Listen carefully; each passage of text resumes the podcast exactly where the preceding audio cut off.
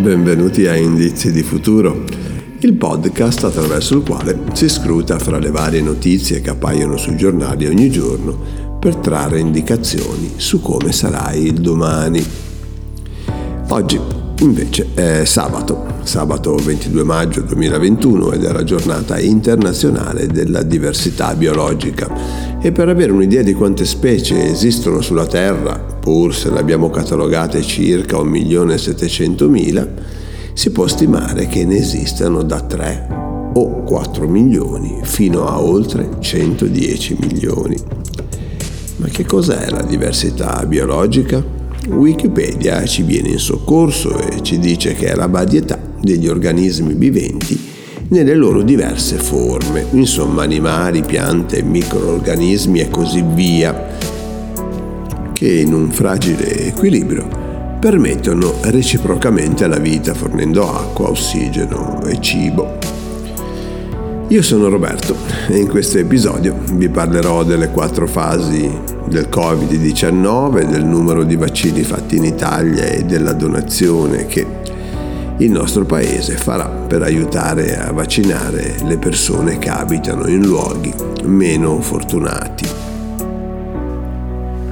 Oggi è Santa Rita. Auguri. Il 21 maggio del 1785 nasceva a Milano Alessandro Manzoni, autore del romanzo Fermo e Lucia, poi divenuto il ben noto I Promessi Sposi. Alessandro Manzoni è considerato uno dei padri della lingua italiana moderna. Il Covid-19 si affronta in quattro fasi. La prevenzione, la rilevazione, il contenimento e il trattamento.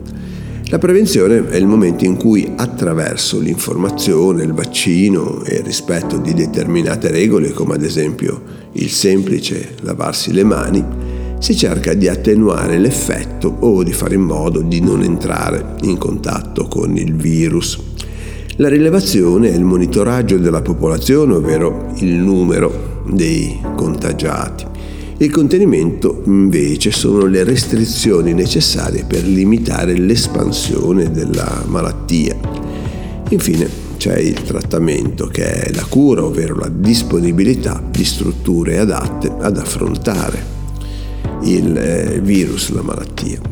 Quale paese è stato più bravo a svolgere questi quattro compiti? Howard World in Date racconta una storia di successo e non è la storia purtroppo dell'Italia, ma quella della Germania. Però c'è qualcosa di cui dobbiamo sentirci orgogliosi anche noi tutti, perché siamo l'ottavo paese al mondo per numero di vaccini somministrati, ma soprattutto siamo al quarto posto per numero di vaccini somministrati in rapporto alla popolazione, che è il dato che veramente conta. E se consideriamo che non eravamo partiti proprio benissimo, direi che qualche bel passo avanti lo abbiamo fatto. Quindi benvenuto generale, che se anche qualcuno non ha gradito vedere persone in divisa al comando di un'operazione civile, mi pare che sceglierlo sia stata una corretta intuizione. Davanti a noi ora ci sono gli Stati Uniti la Gran Bretagna e la Germania, ma non è ancora finita, chissà. Intanto il nostro Presidente del Consiglio, ne parlo spesso perché mi pare una rara persona di buon senso, ci dice che l'Italia donerà 300 milioni per vaccinare le persone che hanno avuto la sorte di nascere in un paese povero e che quindi non avrebbero accesso al medicinale, al vaccino. E se qualcuno non ha capito che l'unico modo per sconfiggere la malattia è vaccinare più persone possibili, quindi anche chi non potrebbe farlo per motivi economici, allora è il momento di riflettere sul fatto che i virus non conoscono confini e come ci è voluto un attimo, poco più di un anno fa, a fargli attraversare il mondo, la sconfitta della malattia necessita che i paesi più ricchi facciano un piccolo sacrificio, cosa che peraltro ha anche una connotazione umanitaria che non guasta affatto. Bene, qualche indizio di futuro lo abbiamo incontrato anche oggi.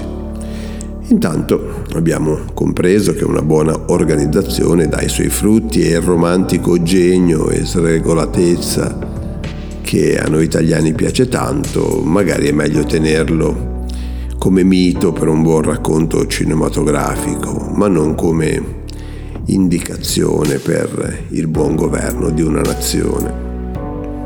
Poi abbiamo capito anche che il mondo è sempre più connesso e uno starnuto a Wuhan può infettare in pochi giorni un cittadino europeo. Ma più di tutto, più spesso di quanto si possa immaginare, per aiutare veramente noi stessi dobbiamo aiutare gli altri. A domani.